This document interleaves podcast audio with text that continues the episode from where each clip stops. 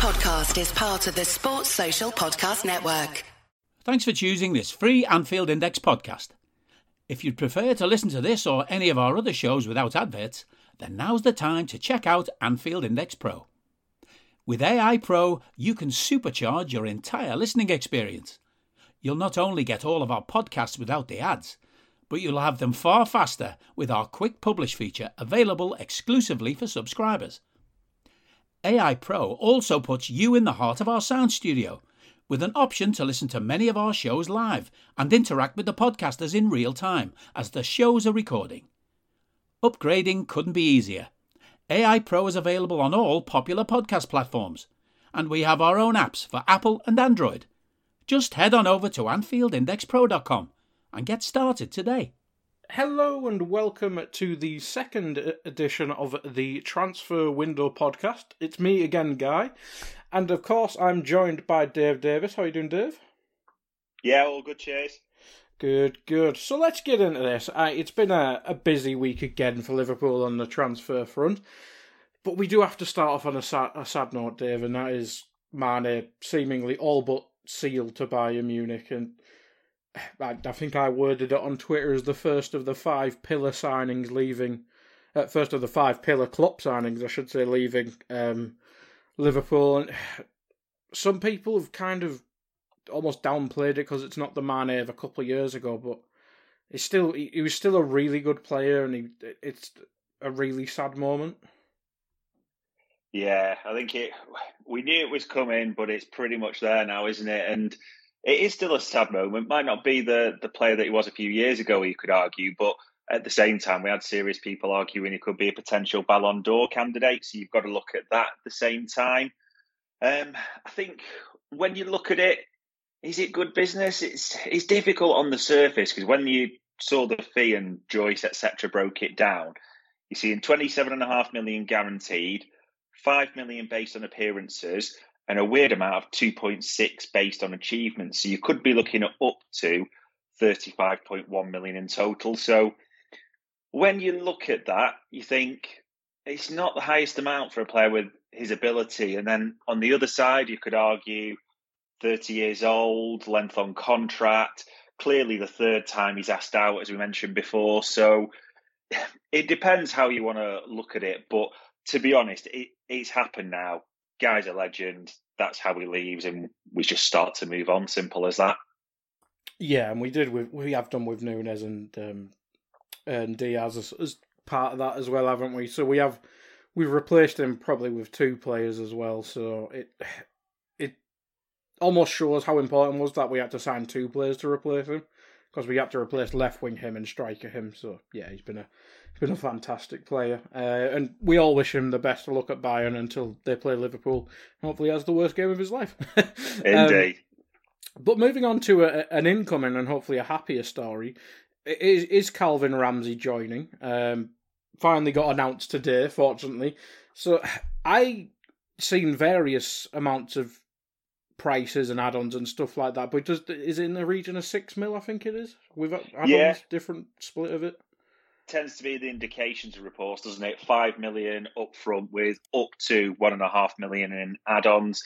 I um I won't pretend I'm a profound watcher of the SPL, but from the usual snippets that we've all seen or the reports, you, you can understand why the crossing ability, the I think someone phrased it well, almost like a, a younger version of Trent they're hoping for. So if he's anything like half that good, it's going to prove to be a bargain, isn't it? Simple as that. Yeah, it'll be interesting to see if he is actually the backup to Trent as well, because 18 is still very young. I know he's had a, basically yeah. a full season of SPL, but I know Rangers got to the Europa League final, but you still look at SPL and you're probably thinking Championship mainly or League One at some on some teams. So yeah, we're yeah. not sure what level he's played at, are we? It's an interesting one because you, you do think that you look at his age and you think, oh, does that mean Gomez is more likely to be the backup right back? In all honesty, but at the same time, he has got that experience at quite a young age. Also, it's been made clear that he will be part of that first team squad. It's not one of those where signing him straight back on loan to Aberdeen or looking to get him out type of thing. He's he's definitely staying, which makes you think he'll get some some real sort of game time, I'd say. But it'll be interesting to see because if he doesn't, you do wonder about his development. But he's not an earth shattering one, but still back up right back, something we've talked about for a long time. So got to be pleased with that deal.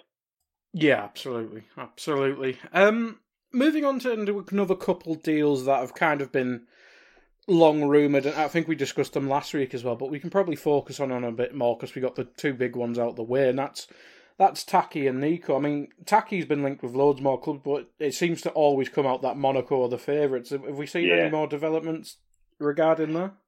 Yeah, I think there's eh, not unfortunately, but there's been a natural slowdown, I'd say, because Wales and Japan have recently just finished their international schedules. Wales with the um, Nations League, and Japan have had quite a few friendlies, even playing Brazil quite recently. So they've only just gone on holiday, that pair, those, you know, in that sense. So there might be a little delay for anything to get mm. sort of moving, but the initial initial indications are, yeah, absolutely. Monaco appear to be favourites somewhere around the 17 million pound mark, and they're obviously flush with the Tchouameni, how you pronounce it, cash when he's gone to Real Madrid. So I expect that to get done. Same with Nico, realistically. Now Ramsay's in the door. Nico's naturally got a, for him, a World Cup to think about. So be very surprised if in a, a week's time we're not hearing some traction on both of those, in all honesty. Yeah, I think Monaco for uh, for Taki seems like a really good move. I think did they get Champions League? I think they might have missed out on the last day, maybe. I'm sure they're in Europe either way. Um, but Nico, it still seems to be Fulham or Forest that I've seen named. Yeah. I, I, saw a couple Fulham fans maybe say spending 10 to 15 on a rotation right back because they have Kenny Tete, I think his name is. It might not be the best spend of money, but he was certainly good by all accounts in the championship. So I'm guessing we'll definitely get 10 to 12 mil at the very minimum. Yeah, it's a, it's a difficult one in a way for Nico because obviously you'd think he'd want to go to how would you put it, an established Premier League club, you know, play play at the highest level that way. That being said, with the World Cup, you know, in a six months or so time, he is maybe thinking, where am I going to play regularly? That's going to be the key thing because he's mm. as much as he is a big player for Wales, he's not always an automatic starter. You've seen Roberts in there a few times as well, so I think that's going to play a real part in his thinking. Where can I take that next step? But where am I going to get regular first team football. So, yeah, I think we almost said it last week, didn't we? Somewhere 12, 15 million would be great, but anywhere upwards of 12 million sees that done, basically. Yeah, absolutely. Absolutely. Um, we've kind of highlighted there that the two deals we we all knew about are done, and now it seems to be the focus on exits. I mean, we mentioned the two there, and beyond that, what we're looking at Ox leaving, but I think it was Maddock in the mirror saying we might keep him just because we're not buying anyone else, which we'll come on to in a sec.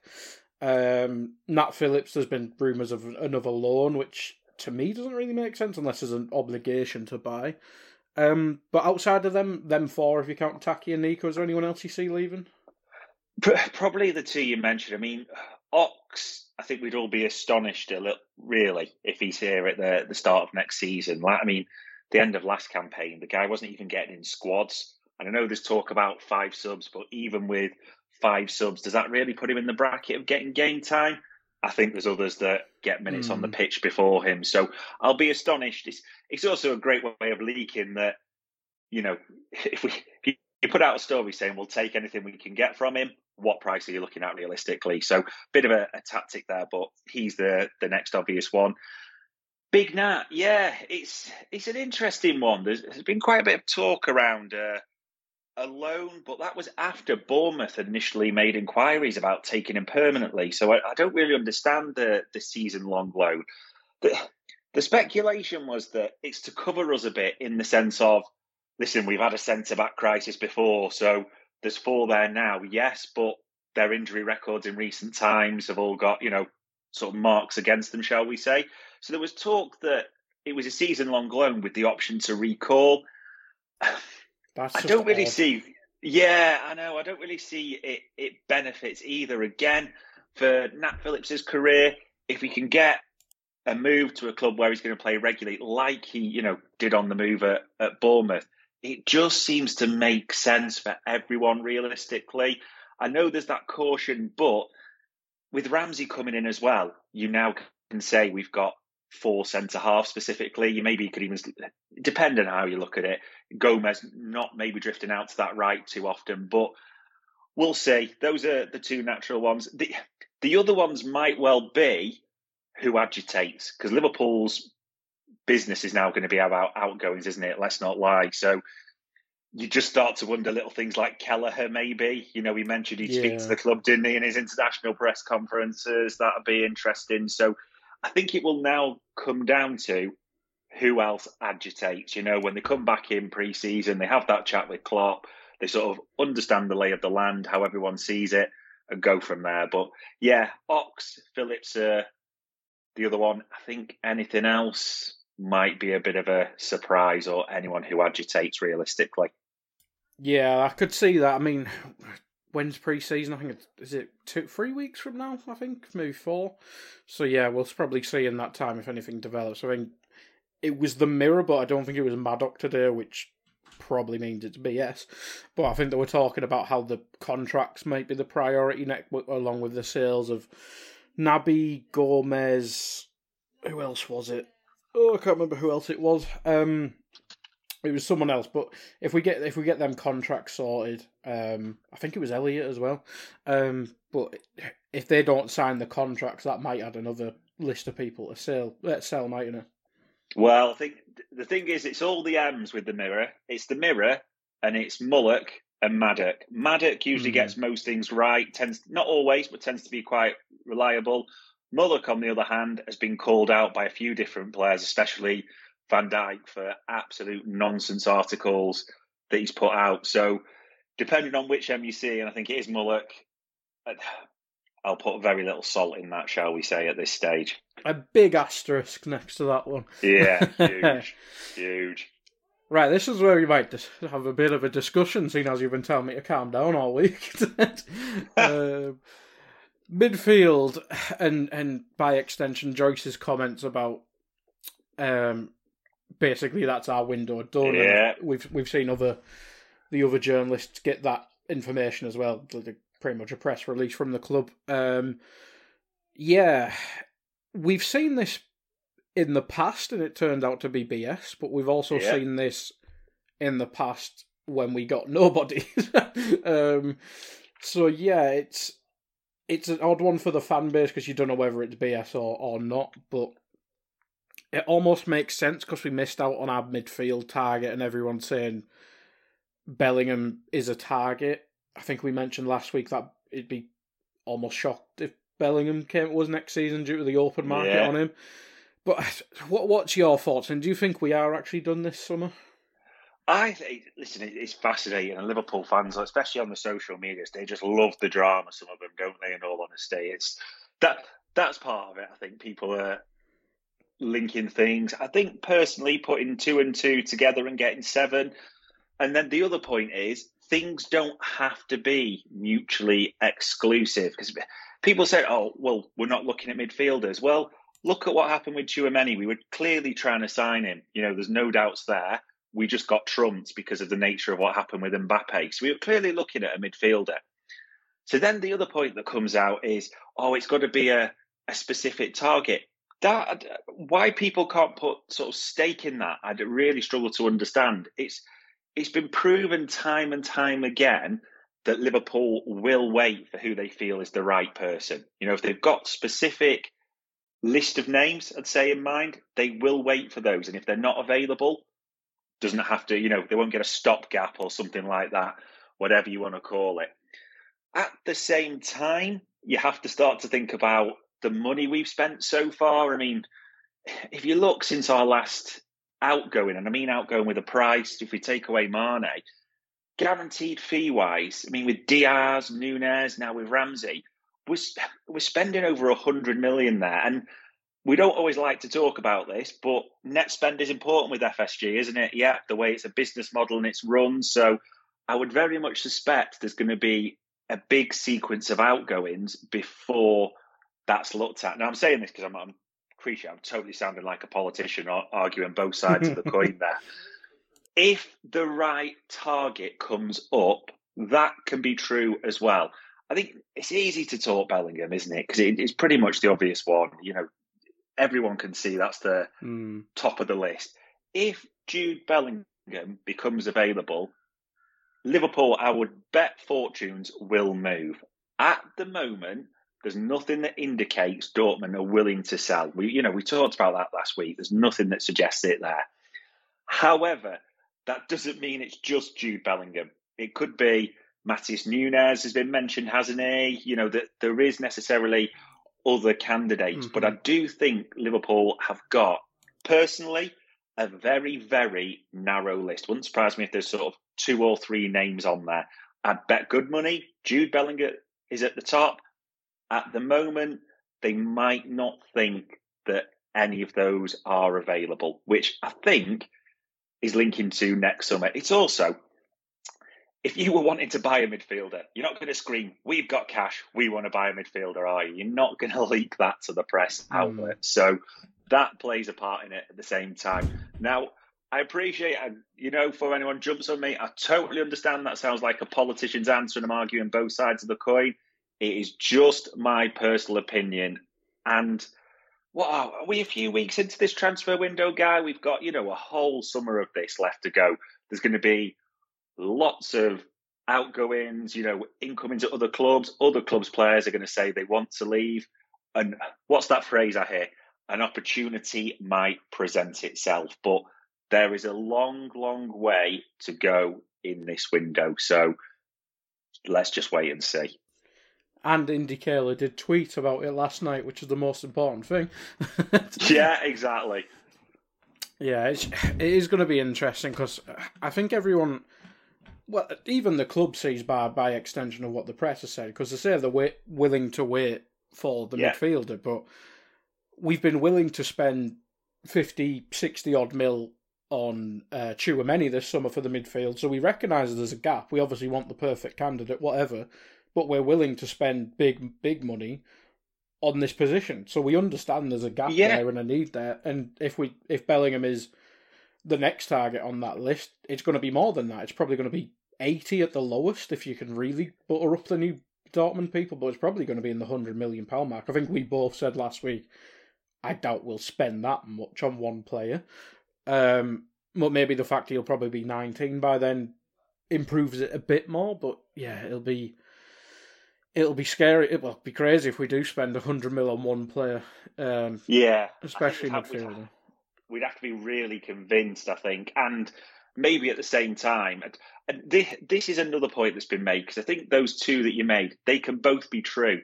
We're only going to, you know, spend big money if we think they're worth it when they're, and when they're available. Both those points can be true. I think in this sense, and this is a, you know, a gut feeling rather than any proof, but it seems to be, you know, no smoke without fire. You hope, and it is a hopeful point. I'm, you know, want to be clear on that that Bellingham is leaning towards us. There's been clear suggestions by, you know, a number of outlets that, you know, he's got that link with Liverpool. That would help us like it did with Nunez when, you know, he stated it was his preference to move to us. But there is the danger of leaving it till next summer. And also, Mm.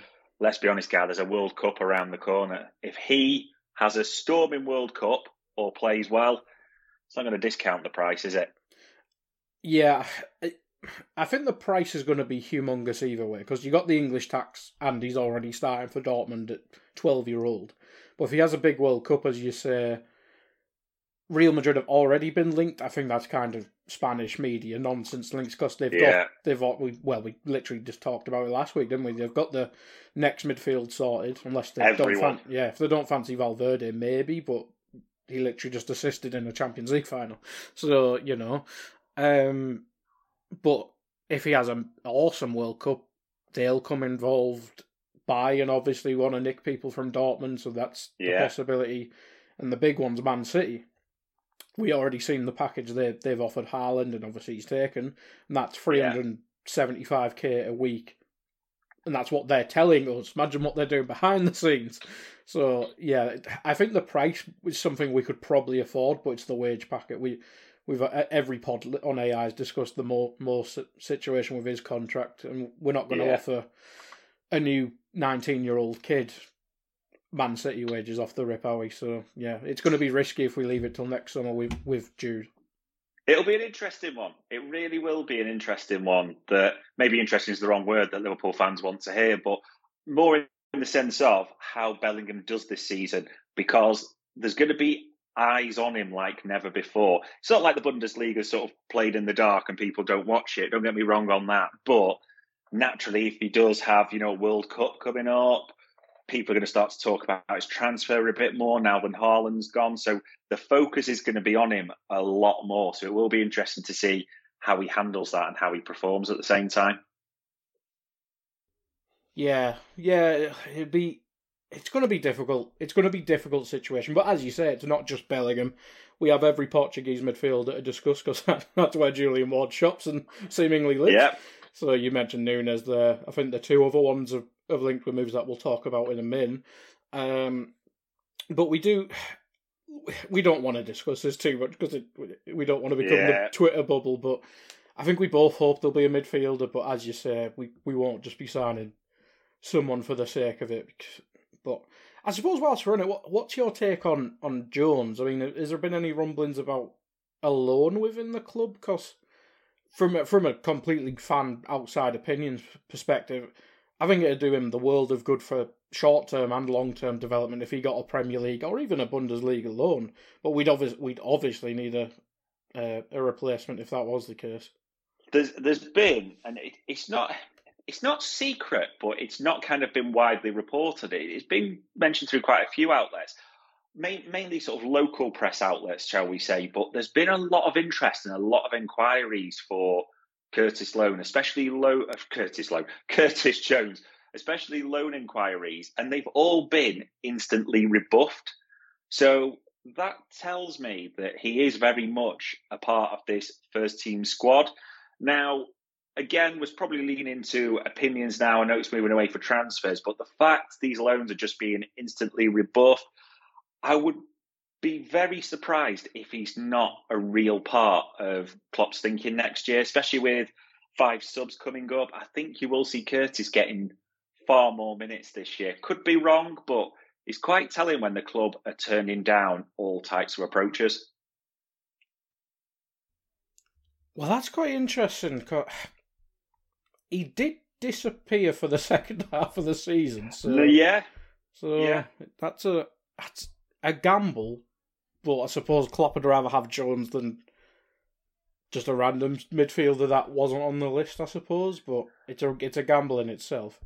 it's that it's that almost profile, isn't it? I think someone I can't remember who put it, but someone phrased it well the other day. There's that the profile in regards to the attacking midfielders, if you want to call them that, Elliott, Jones, and Carvalho. Now Carvalho's come in. There's a big suspicion. You know, he also covers in the forward line naturally because of the position he plays, as well as being potential to be attacking midfielder. But you could also say the same about Curtis Jones and Harvey Elliott. So it's, it's a bit of a cluster. I know I'm talking about, and they they are different players, but they have got a lot of similar characteristics. So it will be fascinating to see how Klopp uses those three specifically next year. But yeah, from a transfer perspective, there has been inquiries for Curtis, and they have been rebuffed. Simple as that. Well, that probably answers that, and unless something happens in pre-season. But as we say, we'll wait a couple or few weeks Yeah. and see what happens there. Just rounding up on, on the Liverpool stuff, uh, a Liverpool old head who I don't think even made a an appearance for us even in pre-season off the top of my head, and that's Taiwo Awoniyi. Um, Premier League's linked. I think when he moved and when he did join Liverpool as well, he did talk about his dream being being the Premier League. Um, Yeah. and it seems to be happening. Yeah, absolutely. I think uh, he sort of broke from nowhere a little bit the other day, and Neil Jones confirmed it pretty much today as part of a link to the Calvin Ramsay. It's fully expected that he just joined Nottingham Forest in a, approximately a 17 million pound move. It's it's an interesting one because you maybe you play Football Manager or something like that, you might know a little bit more about him. But he was one who was ours. We just kept loaning him out, and by all accounts, he's been absolutely storming at Union Berlin. Not a not a fashion um, fashionable club, but a, a popular club. So really, in those Bundesliga goal scoring charts, to be fair to him as well. One that I think a lot of people put is he one we let get away, but when you also look at the level of forward that we've got now, he's below that bracket, you know, and it's not trying to criticise him in any way, but he is below that bracket. So it made sense for him to move on. Listen, it would be great, absolutely great if he comes into the Premier League and does well with Forest. Most importantly for us, by the sounds of it, there's that 10% sell on clause, isn't there? So there could be 1.7 million pounds coming our way, maybe more if it's a higher fee. So, as I was to say, every little helps, basically. Absolutely, got to paint that yacht, haven't they? for FSG. yeah. Uh, but no, every every bit does help. If it if it's one point seven or two mil, regard whatever the hell they pay for him. So yeah, every bit helps. As you mentioned, we the net spend has quiet, quietly, suddenly risen um, yeah. with the Diaz and Nunez deals. Mane helps, but even these little things adds up, and I think we're getting Wilson and Grujić's money starting this year as well, aren't we? Because yeah. they were loans, so yeah, them staggered deals do help um, in that regard. But let's move away from Liverpool. Let's update something from from last week, and, and the Barcelona situation is funny. Yeah. But, but this seems like basically the, the, the gunpowder for the whole transfer market kicking off big star. I know we've had the Haaland and Darwin, but this seems to be the the powder keg that will blow up the entire market. Yeah, absolutely. Absolutely. I mean, we mentioned it last week, didn't we? That vote has taken place. The economic levers, as they called it, which is the code name for selling the family silver, basically. So they voted to to pull both, for want of a better phrase. So yeah, that, that money is set to come in. They're going to finalise those contracts for merchandise and TV rights for certain percentages. Interestingly enough, the, the Vice President Romeu said it relieves pressure on that 30th of June deadline for when they have to submit their accounts and thinking outgoings to, to measure that, which we'll probably come on to in a short while. But up to 700 million potentially could be raised. But it'll be interesting to see, maybe as a side note, what sort of contracts they can negotiate from it. But to business, like we're here to talk about, as you said, it's that knock on effect. It's Kessie, Christensen, you can get them signed. They name checked him in the press conference. Gavi is set to be done now any day. The cash is there for that. Lewandowski got mentioned quite a few times in a, by members and by the, the senior board there. So there is an expectation something moves there. I think, like you said as well, Guy, this is now Lewandowski is the obvious one, but who else are Barca going to sort of start to target? You know, a little bit similar to their big rivals, Real. They do look for, you know, Galacticos quite often or, or big names, don't they? So it'll be interesting to see what what sachets across there. At the same time, De Jong and United, it was an interesting one because a lot of people were speculating in regards to that doesn't need to happen. But actually, it still seems very likely, from what a lot of people are saying, there's only a say only like it's jump change, but a gap of about 10 to 15 million euros in the fees of what they're talking, which, as we know in transfers, can be easily bridged in a few seconds on a phone call type of thing. So the smart money would indicate, based on his wages, the amount they've deferred for him, the impact it can have on them. Your smart money indicates De Jong to United still happens, whether he wants to or not we can speculate till the cows come home, and a lot of people, I think, like to put clickbait out, shall we say, on that based on the Ten Hag links. What are his thoughts? No one really knows too much. He's quite a, a quiet guy. There's nothing out there publicly, but the smart money would indicate that Barca will come to an agreement with United. Everyone's happy with, and I would probably be astonished if De Jong isn't at Old Trafford by the end of the window you say everyone will be happy with. I don't think De Jong will be. No, by well, the sounds of it. It is one of them you say it's not happy with, and maybe, and I totally understand why maybe one doesn't want to leave Barca, but it's amazing when there's 250 or 300,000 reasons each week. You can console yourself quite quickly, can't you, in all honesty, put it that way. True, but I think he's probably on more than that already. I, I, think, yeah, yeah, I wouldn't be surprised if he matches it. And will be. This will never get reported, but what happens with this deferred amounts of wages will be interesting. But yeah, smart smart money, neck on the line. I'm still saying that happens by the end of the window. Yeah, unfortunately for us, I don't think that's probably enough to fix Man United's midfield. I think he's an excellent player, but they'll still have McTominay or Fred next to him. So yeah. yeah, exactly. Happy days for us, I suppose, if they're going to spend eighty mil to replace Pogba, who wasn't the midfield issue to begin with. Um, but hey ho. Right, let's move on to other Premier League clubs then. And basically, this is going to be London centric, seeing as they're doing all the business at the minute. Let, let's start with Spurs. And this is probably the most interesting club because we know Man City are our rival. They're, they're the ones who keep toppling us to stuff um, domestically, well, in the Premier League basically this season. Um, but Spurs are the more interesting one because I think they've got the best manager out of the other teams, Yeah, and they've probably got the two best players out of the other team in Son and Kane. And they have started their business, and for me, I think it's quite smart business. And as you you've done the uh, the notes up for us here, and you think it is as well. But Perisic, Foster as uh, Forster as backup keeper, and Bissouma. yeah. I mean, two frees and Bissouma for twenty five odd mil. That's just really clever business. I think it's it's great business. I think it's been smart play by Spurs all round in the sense of they, they probably didn't think halfway through last last season they're going to sneak in the Champions League, but they got in there. Obviously, Conte's had a short term contract. Very smart. If you're going to get a manager like Conte in the first place, Spurs back him. You know, it's it's the smart thing to do. And the cash injections come in. You know, they, they cleverly announced for football operations, which apparently is a new name for transfers, it seems. But smart money already. Forster, there's one of your homegrown spaces taken. Perisic knows Conte systems inside out. You know, wing back, brilliant. I know there's the age thing, but the experience, especially for Champions League, is there for all to see. And Bissouma, I, I, I think that's a brilliant buy. I know people are going to say, what about the you know, legal side hanging over him. I, I, do understand that to, to some element, but you're talking about a player they've spent 25 million pounds on. He's worth more than that. Let's not lie straight away. He's worth mm-hmm. more than that money. So it's a good investment that way.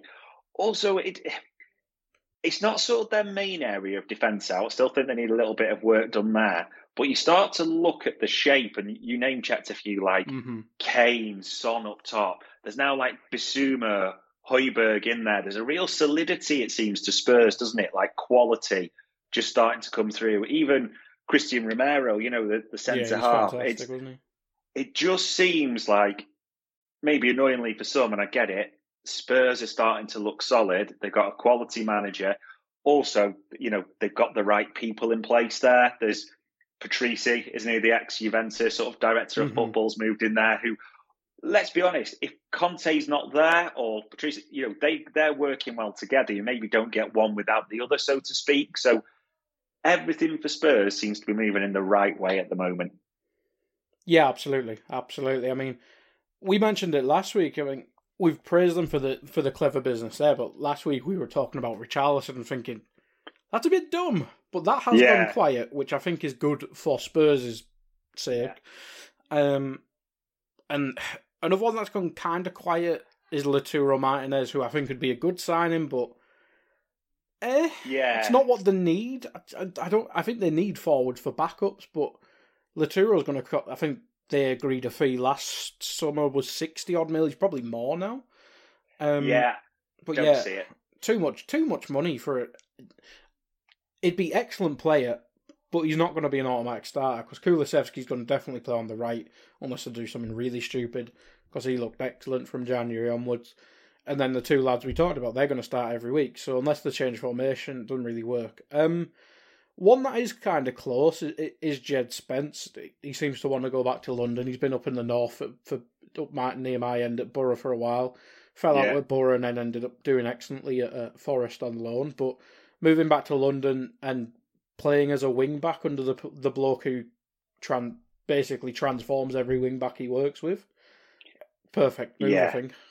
It's, it does sound a, a great move. That it, it seems very much that it's an area that Conte's identified, isn't he? The the left, the right wing back. Perisic is in. You think for the left.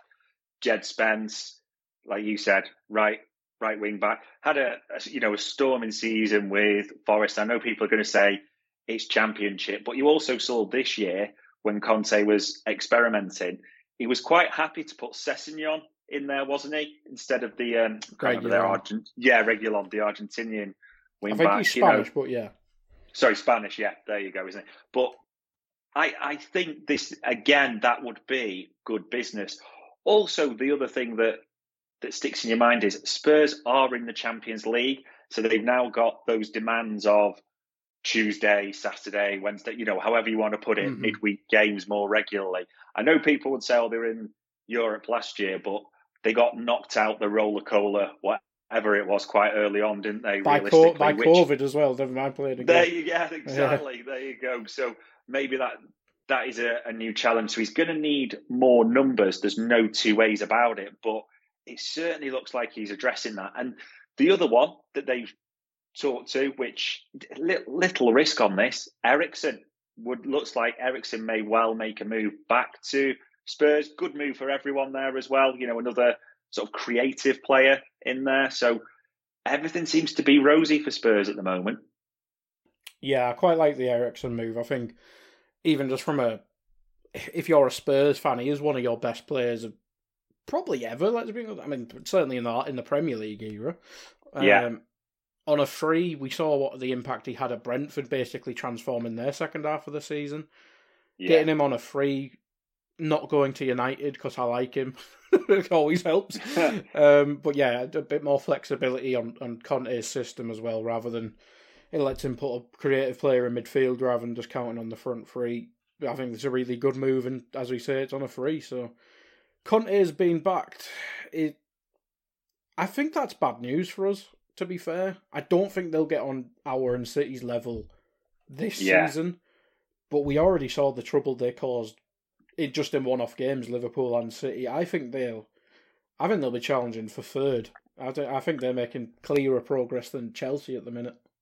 I think that yeah, I couldn't agree more with that. To be honest, there'll be a there'll be envious eyes or worried eyes from the other London clubs and the other rivals for those top four spots. I think that you're right. They're still behind us. You'd still look at the defence. You know, they've got that challenge of getting used to Champions League football, etc. But it's looking it's looking good for them. They're backing their manager. There's plenty of positive things for a Spurs fan to look at at the moment. No two ways about it. Yeah, absolutely, absolutely, and I do like Conte. I, I think if Klopp were to go, touch wood, I think Conte would be on many people's list. I, I know he's more of a a shorter term manager, but yeah. in terms of quality wise, there's a very small selection that are as good as Klopp, and I think he's certainly in that conversation. Um, but yeah, we you mentioned the cash in, cash injection there, but Spurs backing a manager, I, I imagine it'll pay dividends eventually. Do, I know it's a transfer show, but trophy or no trophy under Conte? I. it's one of them. I, I actually don't think Daniel Levy and Spurs would actually care that much about a trophy. I think if you just said to them, like you, you know, you mentioned now, you're not going to win a trophy, but we'll give you Champions League again next season, they'd snap your hands off for it. I know that's not the same Spurs fans will be thinking, you know, can we get a cup, anything like that. I actually don't think they'll be that forced. In my mind, the fans would love a, a Carabao and FA, which is possible. I don't. I, if you ask me to bet, no. But I think the big thing the Spurs board are now be looking at is this is an investment for. I know it's a weird to say because I know Conte as a short term manager, but this is also an investment to say we've got the Champions League this season, and this we think gets it us next season going forward as well. But we'll see. Yeah, I've if Conte leaves without a trophy, I think he'll be disappointed. But maybe not next year, but maybe the year after. Um, maybe. Yeah. But let's move on to Arsenal. Um, Stan Kroenke's done a 180, seemingly. Yeah. I know they spent money last year, but it's not slowing down. Um, we kind of go through these. I mean, Fabio Vieira, who was linked tenuously linked to us, we apparently had a first option thing on him. I yeah. Think, not sure how true that is, but fee of around I think it's forty million euro, but thirty four million pound. Um, yeah, it's not the position I'd say they're no. weakest in, seeing as people have drawn similarities with Odegaard and they're still playing Xhaka in the first team. Um, yeah, it's a it's an odd signing, but he's certainly a quality player. It, it, it's almost, I think you call it a typical Arsenal signing. It's it's like you can't have too many central midfield, you know, attacking central midfielders, so to speak. Don't need it's, midfielders when you got number tens. Yeah, exactly. It's like you said. There's Odegaard. There's Smith Rowe. Now Vieira's come in. I mean, they're all great on the ball, but the one thing we've always talked about is the lack of steel. You know, for Arsenal, I know Partey's come in. That that's been mixed. Don't think it's been what they hoped it would. There's still mm. that you know that real soft underbelly. And you look at Jack is just a loose cannon. He's just a risk on the field, but every year he somehow manages to stay in that Arsenal lineup. So it's not looking any different. So it's like you said, if if someone at Arsenal gave you 34 million and said, get us a midfielder, I want to be clear on this. I like Fabio Vieira. I think he's, you know, he is a talent, absolutely. I do wonder, again, has he got that physicality for the Premier League? And then on the second point is, well, that's a question we ask about Arsenal quite often at the same time as well, isn't it? So it's a very Arsenal signing, but is it what they need? I'm not really sure on that. Yeah, and you can almost say this about the next one as well. I mean, they got a bid rejected for Lisandro Martinez, who is a centre back, but I think he's very versatile. I think he can play a left back yeah. and defensive midfield as well. Which, if he was locked in as a defensive midfield, I think it makes a lot more sense because he's left footed. Gabriel's probably their best centre back, but for my money, who's obviously left footed. Um, left back's Tierney, but we know he's made out of wet toilet paper, so he good cover yeah. there. But unless he's a locked in as a midfielder, again thirty odd mil, which got rejected, so it'll be more than that. I, yeah, again, it's weird.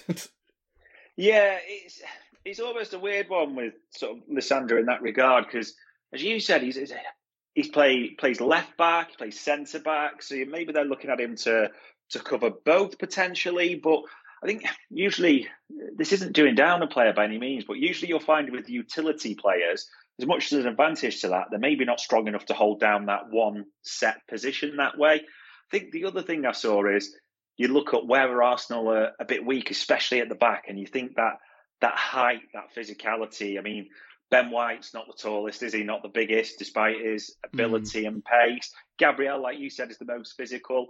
The interesting one that maybe that might be a bit of a wild card is Saliba. You know, yeah. the guy that they've yeah, had on yeah. loan to to Marseille. All the indications are that that he's finally coming back, having been the weirdest signing and then multiple loans. But Lisandro, five foot nine, so he's not going to be. And he isn't. He's not that way for Ajax. He's Ivan, Ivan Toney fodder, I think. yeah, indeed, indeed. He just gets the feeling maybe bullied at certain times, written all over it. I mean, it sounds like we're absolutely doing him down. He is an excellent football. Mm. He's got real, you know, football, a real technical ability when from the bits I've seen. But it's back to that root cause that we're talking about, isn't it? Is that what Arsenal need? Time will tell, I suppose. But there's a couple of big question marks for me.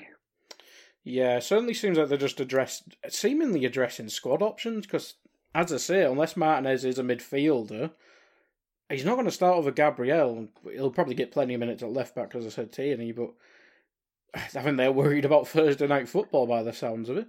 Um, let's move on to some deals that have kind of gone quiet and some have publicly been distanced from. We'll start off with Tielemans because that was publicly distanced from the other yeah. day, wasn't it? And it's seemingly Vieira or him, and they went for Vieira. I, I would yeah. prefer for what they need. I think Tielemans would have been better, but maybe they just want to harness the talent of Vieira and mould him into something. But Tielemans, I think 25 mil or 30 odd mil is the rumoured price. Surprised more clubs aren't going for like even Liverpool. We mentioned earlier we don't want to just stopgap, but he has been linked in the past. I'm not surprised we'd be in for something like that. But 25 mil for a Europa League or even lower Champions League team, it's a bit of a. I think that's a bit of a bargain to be honest. It's a it's a weird one, isn't it? It's like when you look at his profile, sort of Belgian international, the big moments he's had, and if, if you were talking about his highlights, you'd be thinking clubs should be all over this, especially like you said, a year on the contract. So 25 million is the rumoured price. If he makes it clear he's not going to re-sign, you know, clubs could even drive it down a little bit.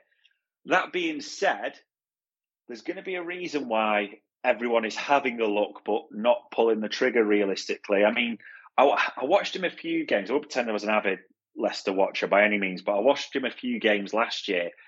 Didn't impress me that much. I think the biggest thing that not worries me, but I'd be reluctant around if I was a Premier League club is the mobility side. It doesn't doesn't always seem the most mobile Tielemans. Mm. I mean, Hmm. he, he's got technical ability. There's no two ways about it. You know, he can play the through ball. He's got assist his locker, that type of thing. But it's an interesting one.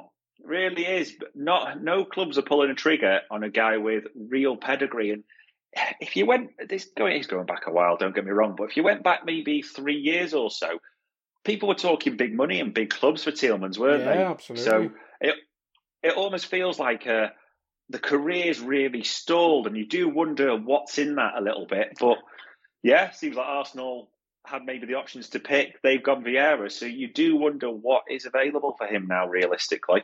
Hmm. Wouldn't surprise me if someone like Dortmund or something like that goes in just for Yeah, and they lost Witsel, didn't they? So maybe just some. I know they're very different players, but could be interesting to see where he goes. I think there was rumours he might sign a new deal for a year, which would be odd. Um, but anyway, a, a couple other deals. His uh, Gabriel Jesus yeah, seems to be on and off by the day. I like. Well, I say it, don't like him. I think I like him as a player, but he does have a cryy face, so it kind of annoys me. But I think he'd be a good signing. I don't think it's what Arsenal particularly need, but I think he's a good player, and I think if he was a starting nine at a club, I think he'd get plenty of goals. Do you know what? I'd love to know if that's on Edu's list. Has a crying face. I wonder Yeah. if that's in the cons column at all. Be interesting. Definitely. But not marketable Yeah. crying. Yeah, indeed. But I, I, I think this gets done. I think it again. It's one that it's clear they want him. It seems to be a price type of thing there. I actually, I'd, I'd go against that to be honest. From an opinion, I think he'd be a great signing for Arsenal. You saw he got a annoyingly at the end of last season quite a few games for City, didn't he? And made a real impact, unfortunately. So he has got goals in his locker. I think if he was a one careful owner, well loved number nine type of thing, it would go quite well. Also, I look at Arsenal, I think, who else have they got really? I mean, Nketiah finally renewed the other day, didn't he? So that's the only other striker, but they've Yeah. gradually cleared out the old guard of Aubameyang, um, Lacazette. So you look who's really there. So I, I wouldn't be surprised if he's also looking and going, well, I play regularly. I'm going to play regularly, you know, if I go to, to Arsenal. So I, I'm not saying he's going to sort of set the world alight, but for where Arsenal are at the moment, I do think that could actually be a, one of the surprisingly good signings, personally. But we'll see. No, I quite like him. I just wondered because they were linked with um, what's the lad who went to Juve, yeah, Vlahovic. They were linked to Isak and stuff Yeah. like that, who are all big, massive lads. And Jesus seems, I think he could play as a lone striker, but it just seems going from six foot four lads to a smaller South American type forward. It's just a bit of a change in direction, but they're allowed to do that. Um, I think it'd be a good signing, yeah. Um, we mentioned Saliba, so don't really need to touch on that. Um, are you, are you surprised they're going this big and, or seemingly going this big? Because they, they might shock Yeah. with a sale or something like that. But I mentioned Stan Kroenke going full 180 there, but I- they seem to be giving football a real good go. Maybe I think the Rams won the Super Bowl, didn't they, recently? So maybe they went, we've completed American football, let's complete football, football. It's it's it's so bizarre in a way because you think a few years ago that you know they, they were really penny pinching, weren't they? It didn't look like, to be honest, the Kroenkes were that interested in Arsenal particularly. It seemed to be all about the American football teams. But the last few years, I don't know what's happened. It's like I don't know if Arteta's got some sort of blackmail photos on him, but he's getting the cash. There's no two ways about it. And whether you think that uh, Edu is spending that money wisely, that is another story. But he's definitely getting cash to spend and deal. It's, it's moving away from those Chelsea cast-offs, you know, like Luiz, Willian, that type of thing. Hmm. They are spending big money. Whether you think it's spent wisely or not is different, but they're spending big money on individual players. I generally don't know if they're just getting egged on by Spurs a little bit. You know, if it's sort of a chicken race type of thing a little bit. It Mm. seems to be responding to each other a bit. But Arsenal blew it last season Absolutely. big time. They absolutely blew it. They never had a better chance to get in the Champions League, realistically. And it seems to me that they're thinking, like, well, let's buy, we'll get the, the squad bigger, you know, we'll get more quality in, which I totally get. But now they've got, as you said, the Thursday Sunday challenge. So it's, it's strange that all of a sudden in the last few years, they have just turned the tap on the Kroenkes. I think the in short, the story is they've turned the tap on, but it's not really being used that wisely, in my personal view. And unless something major happens, they're not getting top four next year. Yeah, maybe Saka joining us funds all of it.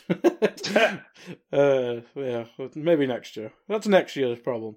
Uh, let's move on to Chelsea. Um, let's start with one that kind of broke today. I think you set yeah. this agenda up the other day. Um, Sterling seems to be becoming a target because the Ousmane Dembele thing's slowing down.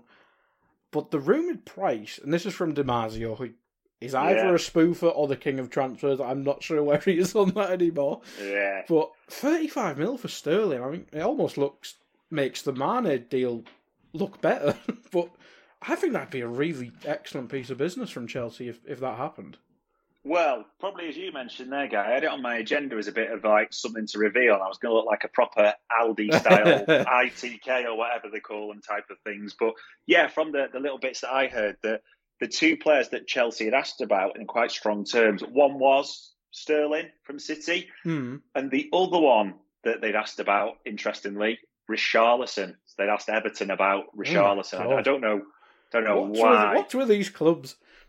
Well, to be honest, no less we're Liverpool fans. No one likes Chelsea and no one likes Richarlison, so it Perfect. could be a match made in heaven, realistically, yeah. for that regard. But yeah, it, it does seem that the indications with Sterling initially were it's, it's quite clear he's not in Guardiola's favour. It seems like there's a little bit of a fallout there for whatever reason. He's not in that first team. The suspicion was a natural move abroad beckoned him it. So Barca, Real Madrid were mentioned, and he's only got I think it's a year left to run on his contract. Yeah. So there was even suspicion if he doesn't get the move he wants that he'd run it down and naturally get you know we know Raheem likes his cash, doesn't he? So get that big move abroad next next season. However, suggestions are, and we'll see how spoofy it is, but we, yeah, my indications are that they're asking. So 35 million roughly. You know, it's going to be a huge wage. There's no two ways about that. But Chelsea are not adverse to paying big wages. Let's not pretend that for one second. So there's something there. It's not mm. a hmm. complete like pulled it from nowhere. Do I see it? Maybe more than people would think. I know yeah. someone said, "Oh, they wouldn't sell to a rival." Would you really say Chelsea are City's rival at the moment?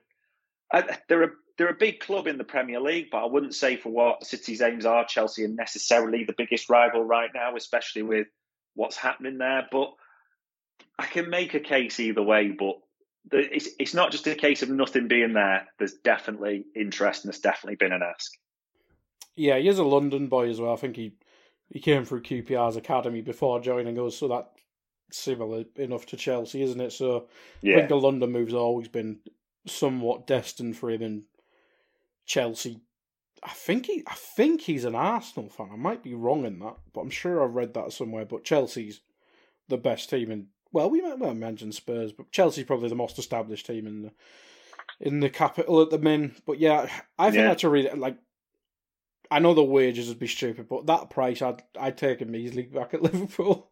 but the wages would be mental, as you say. Um, and we're not paying more, so we won't pay Sterling. Um, yeah. Um, let's go on a, a couple other things with Chelsea. Yeah, we kind of mentioned Spurs and Arsenal. They're spending a lot of money in backing the manager, whereas this the new ownership's only just in the door. To be fair to them, but the Koundé stuff's gone quiet it's more about sales, the Lukaku situation getting sorted. There's that Sterling thing there, as we mentioned, but it doesn't seem like the Chelsea of old where it's just literally the money meme where he's spraying dollar bills about, is it? Nah, this it's because it's taken so long, as we all know, this this takeover and all the things that have been going on the travel for Chelsea's been in the complete opposite direction of the likes of Spurs of Arsenal. It's almost been like scramble to the exits type of thing, realistically. And what that means is it, it's now a case for the new Chelsea owners. You can't just flip the switch and it turns around. You know, it's like it's it's like that freight, isn't it? You've got to turn it around gradually, so to speak. But it is a scramble for the exits. I mean, it's quite clear one of the worst Premier League transfers in Lukaku. He clearly wants out, doesn't he? Talking about Inter, it's that negotiation of the loan fee and the wages more than anything. It seems like everyone wants that to happen realistically. And whichever way it gets dressed up, Chelsea are taking a massive hit mm. on that. There's absolutely no two ways about it. And even the, you know, everyone's talked about the the figure, but oh, you know, it's oh, it's billions of pounds. Yeah, but what? Where are Chelsea starting from now compared against last season? Well, the star main hitman wants out after a season. It's been a disaster. Defense wise, you say, oh yeah, they had a great defense. Well, yeah, they had a good defence, but two of those are gone, aren't they? In Christensen and Rudiger. So you've got two big holes there at the same time as well. On the other side, you look at your win backs. Alonso wants out to Barcelona. He's made that quite clear to the, the Chelsea board. He wants them to make that transfer happen. As Azpilicueta, I mean, a hell of a pedigree and experience, but he's, he's not what he used to be realistically, is he? Even if he does re-sign or no, he's, he's more he a centre back now, isn't he, than a full back? Yeah, exactly. So there's that. So you kind of start to look at almost. This sounds terrible, but what's left at the back at Chelsea and Thiago Silva again, a hell of a pedigree, hell of a player, but. It's not like he gets younger each season. I think it was 35, 36 type of thing. I think, so, he's, I think he's turning 38 this season. There you go. Yeah, exactly. So, you know, he's, he's going to be claiming his pension soon enough, realistically. So, you look at that direction of traffic, it's all outward. So even if Chelsea do start to sign a, few players, and I mean the the one that we've seen linked with recently is Bremer, the lad at Torino, the yeah. centre back that we were linked with for a long period. Just randomly. I mean, yeah, exactly. Just almost pulled from not from nowhere, but he's kind of on the, the link list, shall we say. So he's one that again's been linked. And even if they get him in, you know, could be a good signing. I get that. But look, I mean, we haven't even started to talk about their attack, but look what's going out of Chelsea in the first place. Never mind strengthening. Yeah, I think not to bore and go through the entire team, but you look if they do get Sterling, Sterling, Havertz, one of the million forwards that they've got as a front three, yeah. quite good. But a lot of the goals need to be Sterling there because Havertz hasn't proved it, and none of the wingers have. Yeah that are there. Midfield, um, Kante aged a lot last season, I thought. Yeah. Kovacic absolutely. is excellent. Jorginho wants out by a few people accounts. Yeah, absolutely. Um, and then it's the young lads. Conor Gallagher's back. Obviously, I think that'll be a good player yeah, to have. Absolutely. Um, then Loftus Cheek and Ross Barkley still there. so unless I'm forgetting someone obvious, um, midfield doesn't look ideal. You mentioned the centre back Reece James, Chilwell, spot on, but no backup there, as you say. Alonso wants out. There's no right wing backup.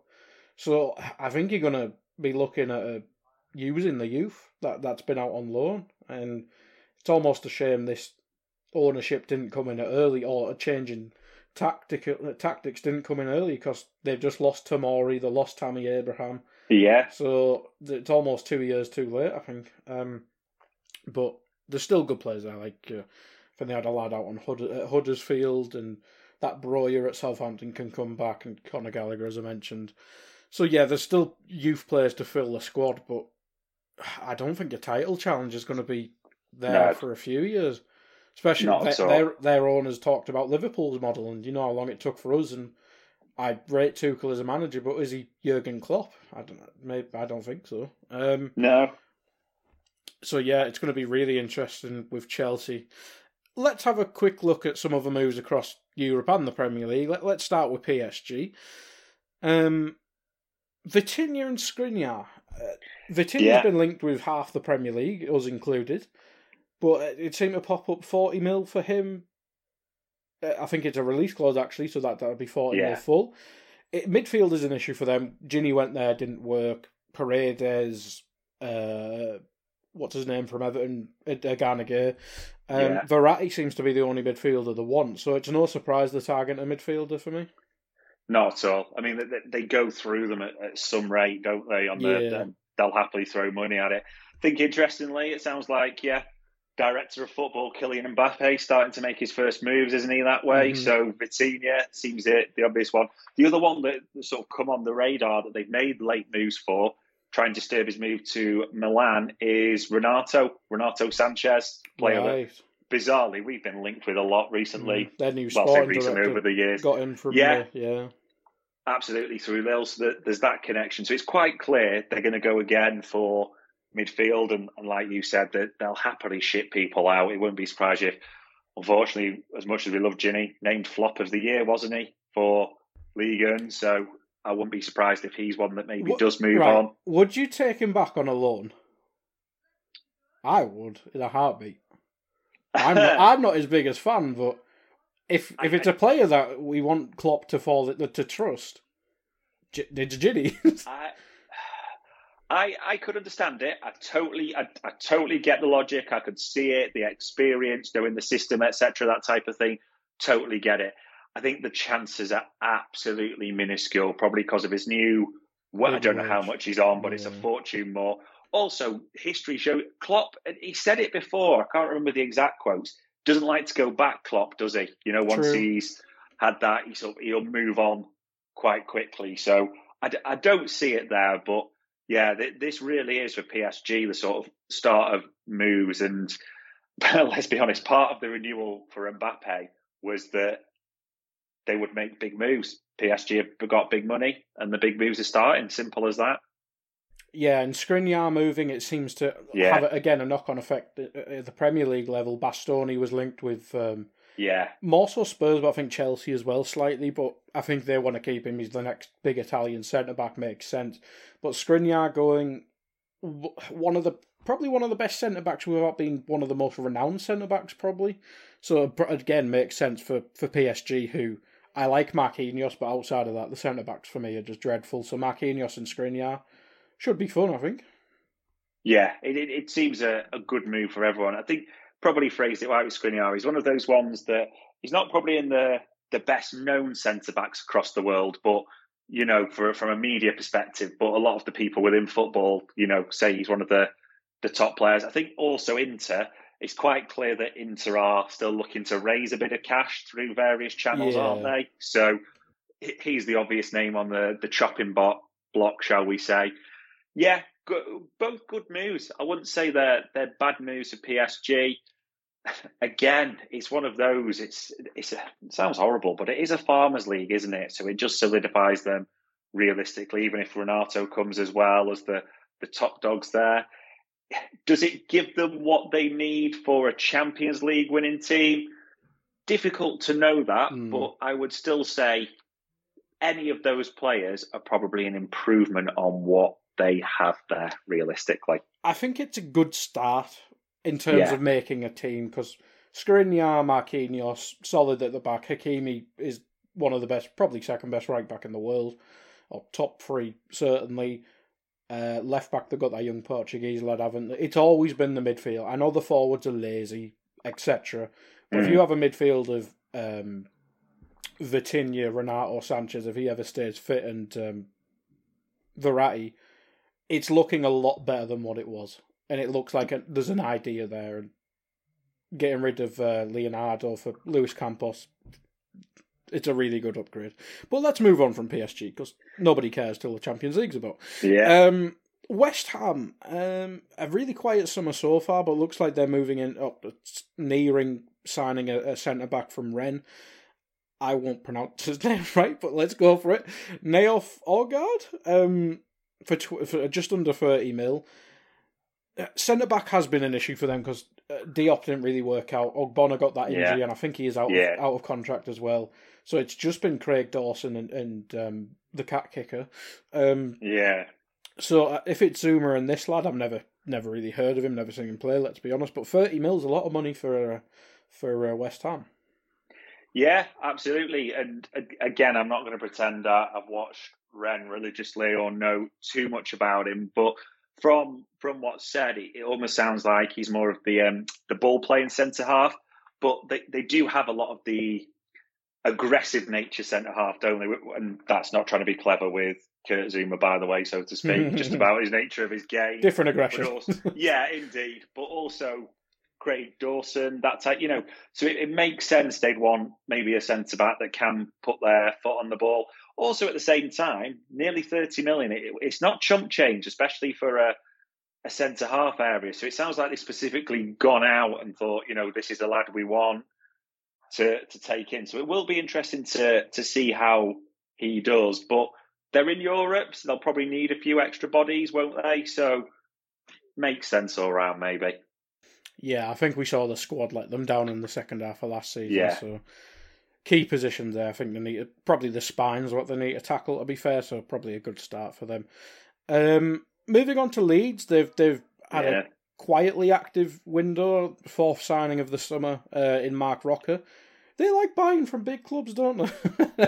They do. It's like they, they like shopping at the, the top stores, but in like the bargain section or the reduced aisle, if you know what I mean. It's it's a weird one. So yeah, sort of defensive midfielder from Bayern Munich. So he joins Rasmussen, Aaronson. I can't remember the other the other boy's name at all, but Kristensen quite- and that's the one. yeah. Yeah, it's quite clear they're backing Jesse Marsch, though. That's quite clear. And they're also, I don't know if he's got a relationship with Rosa, but the other ones have, have played under him usually in Salzburg or yeah, in some guys. So it does seem that they very much have a strategy and they're spending money. I think we'll probably move on to where that money's coming from, shall we say. But they are starting to shape the team. You can't argue they're not backing the manager this time.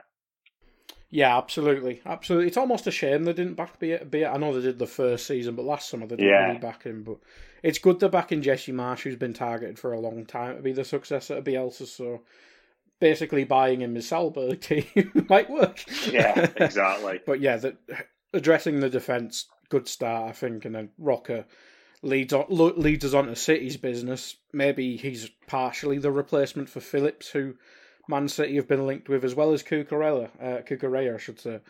Um, but let's start with Phillips. Uh, From Leeds' point of view, he's obviously the main guy, but a lot of injuries there. If you can, if you can sell him for the rumoured fee of about fifty to sixty mil, and fund this summer and replace him in midfield with a player less injury prone, I think that's good for Leeds. But from a Man City point of view, other than him being English, I think it's an odd move. Yeah, it's it's another one that I'm not saying it's exactly like Grealish, but it's another one where you're like English signing, okay, for homegrown. Is he going to get? Is he in your strongest lineup? Struggle to see that, and then again, we don't know who might be leaving City. That's the the point of view. I mean, first thing to us, it sounds like Phillips. All the indications are that it's pretty much done. We're just waiting for you know the moves to happen, the official he's only just blah, finished blah, blah. season as well. Hasn't he? yeah, exactly that. But it sounds like it's pretty much all set up. So it'll be a huge surprise if that doesn't go through. But like you said, realistically, injured a lot this Mm. season. Would not really been a, a mainstay for Leeds this season. So that that counts against him. I also, you know, going back to it, Rodri, De Bruyne, they're nailed on. Absolutely nailed on, aren't they? To start, it's very fit- different to Gundogan as well. Who's, Yeah. who's the rumoured leaver, but Exactly. Seems Gundogan, who's um, Fernan- Fernandinho's going, so to speak. So there's a lot of change in that midfield. It seems to be coming. Bernardo's the big one, isn't it? They're talking about that wants out, but. Bernardo's kind of the wild card for me because it was quite clear Pep confirmed that he wanted out last season, yeah, but annoyingly he stayed, and especially for the first half of the campaign, he was bloody brilliant, wasn't he? Like you know, as much as we've all got our personal opinions of him, he was brilliant for them for large parts of last year. So there's no guarantee he goes, but if if he sort of stays, Bernardo, then Phillips is nowhere near a starter for me. If he goes, he's probably the one he'd take the place in midfield, and it sounds like Gundogan's going as well. Does that make City stronger? I disagree. I think that makes their lineup look worse than it was this season, realistically. But mm. it He seems to be the change in chosen. midfield. I think because almost Yeah. similar to what we what our fan base is talking about is a two in midfield.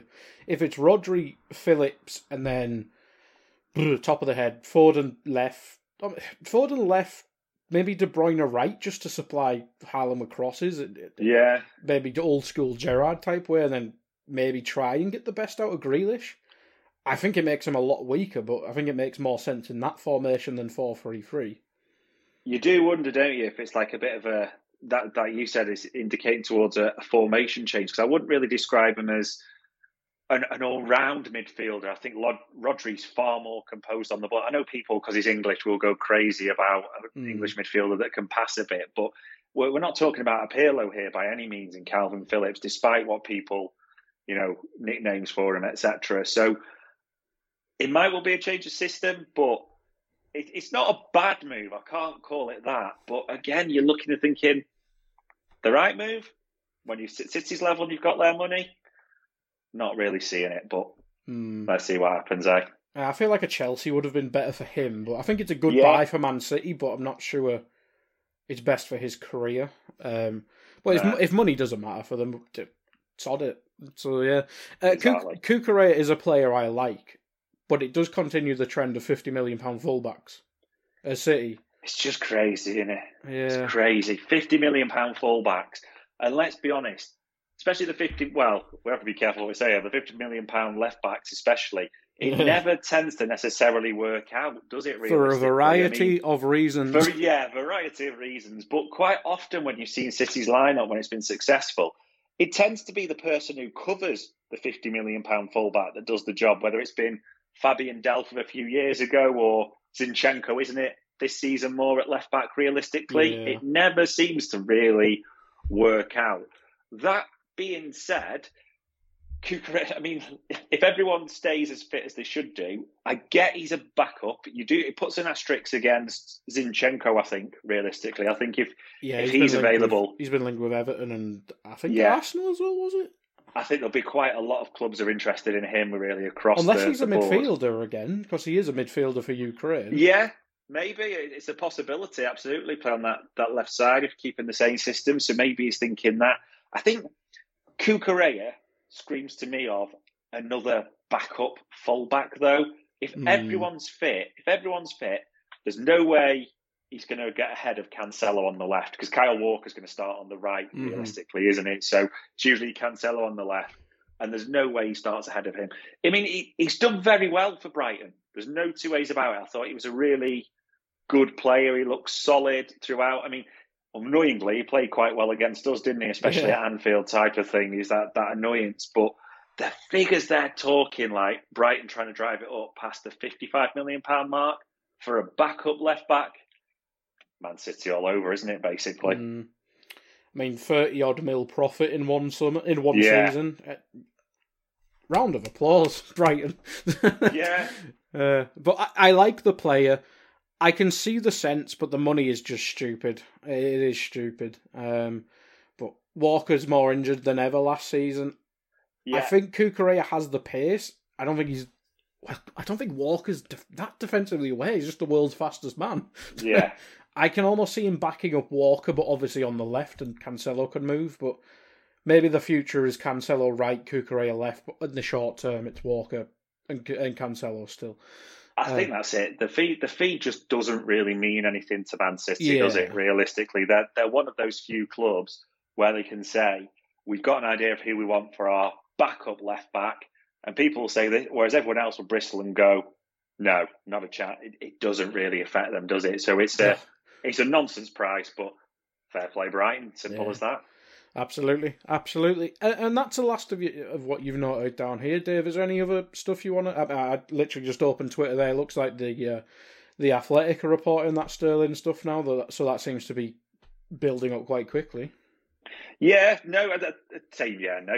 Literally, I think uh, everything that, that we sort of discussed there is it. I think the the one, as much as I can't stand him, the interesting one will be Richarlison because that's waiting now. So it, clubs are inquiring. It's quite clear he wants out of Everton, but who's going to actually put a bid that they deem suitable on the table? Mm. And then the other thing that, that will be interesting is they've very much gone into that period of exclusivity that they're talking about, but there is a bid for Everton on the table, isn't there, from that consortium yeah, that Peter Kenyon Peter, one. Yeah. Peter Kenyon is heading up. So obviously it, it's not a secret anymore, it's broken. But at the same time, they've got into that sort of quiet period exclusivity, which probably they're looking at Everton's books and their transfer spend over the last few years with a big how much against it type of thing. so there might be a few sort of skeletons creeping out the closet as regards the the debt and everything like that. But will be interesting to see what happens there and what that means for them as a knock on effect. Yeah, absolutely. Absolutely. So in, Everton's probably want to keep an eye on with, with Yeah. multiple reasons, but uh, that's where we'll finish off there, Dave. Um, so everyone who's listening, thank you. We'll probably be back next weekend, unless it's literally the quietest week in football history. uh, but thank you everyone for listening. Thank you, Dave. Goodbye. We hope you enjoyed listening to this Anfield Index show. Please be sure to subscribe to our channel so future podcasts find their way to your device automatically. There's nothing quite like fan engagement, and we'd love to know what you think of anything discussed on this show. The best way to get in touch is over on our free Discord community, where both podcasters and listeners debate the hottest LFC topics 24 7. Sign up free now at AnfieldIndex.com forward slash Discord. You won't regret it. You can also follow us on Twitter at Anfield Index and find us on Facebook by searching for Anfield Index. Oh, and before you go, we'd love it if you could leave us a five star review on your favourite podcast app. It only takes a couple of seconds, and it means the world to the people who create these free shows. Sports Social Podcast Network.